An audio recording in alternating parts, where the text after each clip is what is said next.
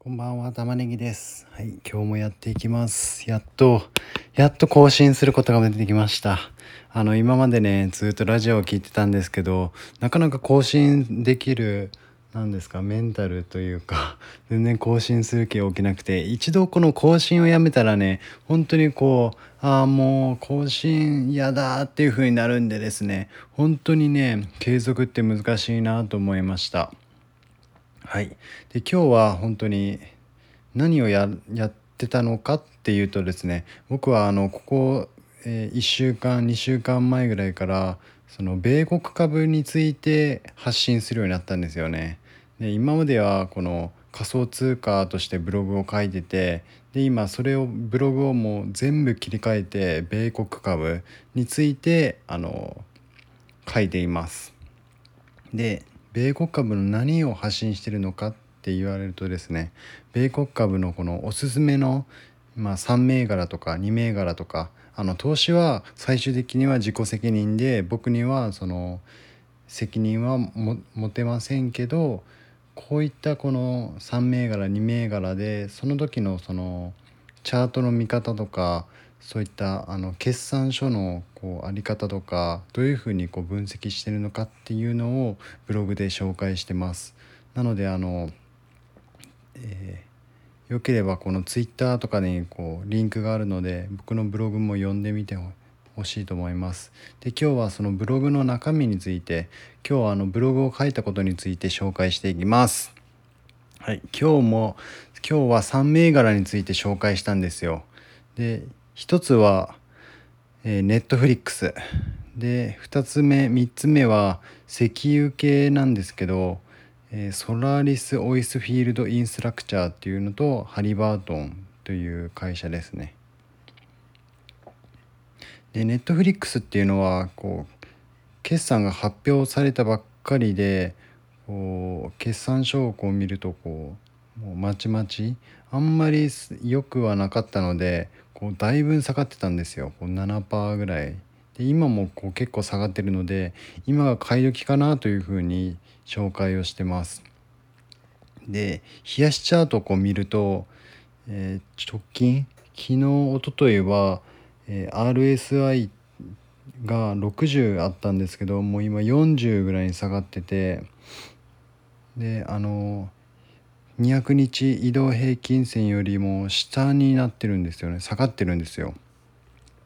でこれは結構チャンスだなと思ってこの直近のこの調整はこう今後経済が復活していくからこの底値で買える可能性が高いなと思って僕は紹介しています。でボリンジャーバンドを見てもこうこの下の方にこういるんでマイナス3シグマのところにいるんでですねこっからまあこれ以上あんまり下がることはないだろうと思って今が買い時だと思ってます。はいどうでしょうか。で1時間足チャートを見るとですねもうあの MacD がこうもう上昇トレンドに入っているような感じがするんですよ。だからもうこれからこう上昇すると思っててだから今買ったら本当にもう、えー明日明後日とかにはこうポンって上がってると思います。明日明後日まあ1週間後とか。ででなんでそんなに下がってるのかっていうとですね決算なんですよね。決算があのー決算でボリュームこう昨日より何パーセント下がったっていうと7パー7.4%も下がってるんですよ。結構あれですね。で2020年はあの在宅需要とかでめものすごくあの伸びたんですよ。で2021年これはこう2020年よりも全部下2017年からこうあるんですけど2017年から全然下の方にこう成長しているのですごくあの株価が下がってるという状態ですね。でネットフリックスのホームページで英語で書いてあるんですけどそれその翻訳機能を使って株主への手紙っていうのを読んだんですよそこには2点書いてありましたで1点目には2021年の上半期には有料会員数の増加が再び加速すると予想されているということですね。でそれによって収益がもっとこう上げて株価も上がるということですね。で2つ目は21年の第1四半期、まあ、あのこれはあの今回の第1四半期ですね。はその会員世帯あたりのエンゲージメントが前年同期比で堅調に増加ということなのであの1世帯あたりから着実にお金を利益を上げていますよっていうことなのでこれはね長期的に見てもね結構ネットフリックスは強いかなと思ってます。で特にあのアメリカがねあのアメリカでいう何ですか今日本であったら YouTube とかの方が人気じゃないですか。無料だし。けどアメリカはね YouTube より Netflix の方が人気なんですよ。で日本の人口以上もう有料会員数を抱えてるのでなかなかこっからね潰れることはないだろうと思って。もうプラットフォームそういったテレビの役割をしたアメリカでいうね。テレビの役割をしたプラットフォームが出来上がってるのでもうね結構これからね安定してくるかなと思ってます。だから今がチャンスですよっていうのがね。結構長く喋りすぎましたね。もう6分。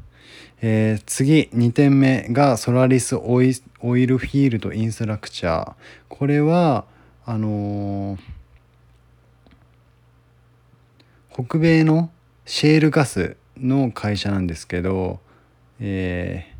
まあ、安全性とか革新的で費用対効果の高い油田製品サービスインフトラクチャーを提供するために2014年に設立された会社なんですけどこれもね株価がねだいぶこう調整を迎えてるんですよ。で RSI はもう30を切切るか切らないかぐらいで結構これも売られすぎてるんで買い時だっていうことなんですよね。1時間足チャートを見たらこう MacD がね上昇の気配をね示してるんでこれもねあの底値で買える可能性があるということですね。で決算は5月4日ということでまだ先なんですけど、まあ、それによってまた株価が上がったり下がったりするかなと思ってます次にハリバートン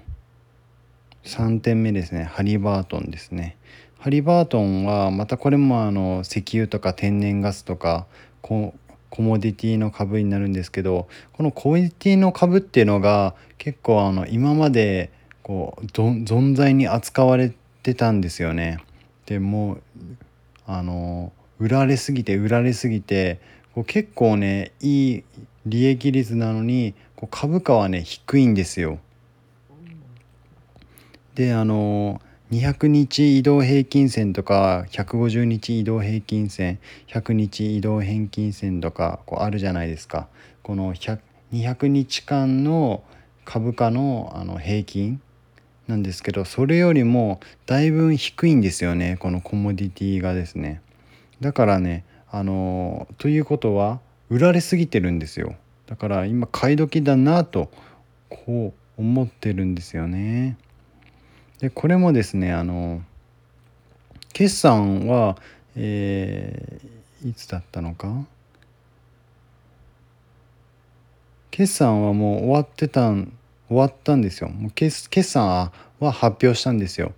で発表した内容も決算も良かったん結構よいいんですけどねあのかうん下がってるんですよねだから僕もこの今言ったこの3点は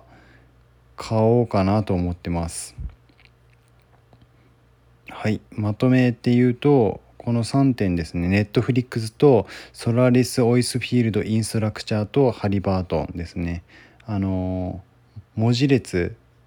なんて言うんですか？ティッカーシンボルで言うとネットフリックスが NFLX です。でソラリスオイスフィールドインストラクチャーが SOI ですね。でハリバートンが HAL ですで僕はねあの講座解説をこう進めてるんですけどなんでかっていうと、まあ、アフィリエイトがあるからなんですけどそれもそれじゃなくてもですね結構あの何を進めてるのかっていうと DMM 株なんですよ。でこれはね僕あの米国の短短期投資をね短期売買をこうやってるんですけど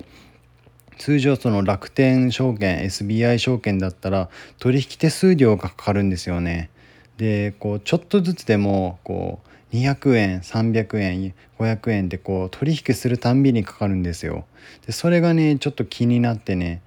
で調べたところ DMM 株はこの取引手数料が無料なんですよ。